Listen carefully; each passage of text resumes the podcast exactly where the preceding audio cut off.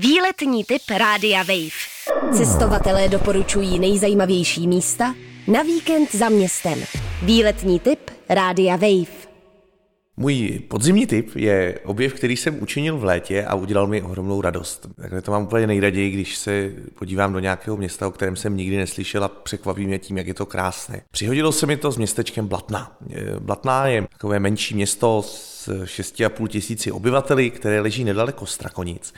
A centrum toho města tvoří velkolepý vodní zámek s rozlehlými zahradami. V těch zahradách e, najdete stovky let staré stromy a je tam ohromné množství cest, po kterých se můžete toulat a užívat si toho čerstvého vzduchu i uprostřed horkého léta. A mají tam takovou nezvyklou atrakci v těch zámeckých zahradách. Jsou daňci, jsou jich tam desítky a ty daňky dokonce návštěvníci mohou krmit, takže si v zámeckém infocentru pořídíte speciální granule a daňky můžete nakrmit. Moc rádi si od vás vezmou přímo z ruky, ovšem zejména pak ráno, protože odpoledne už jsou docela přejedení.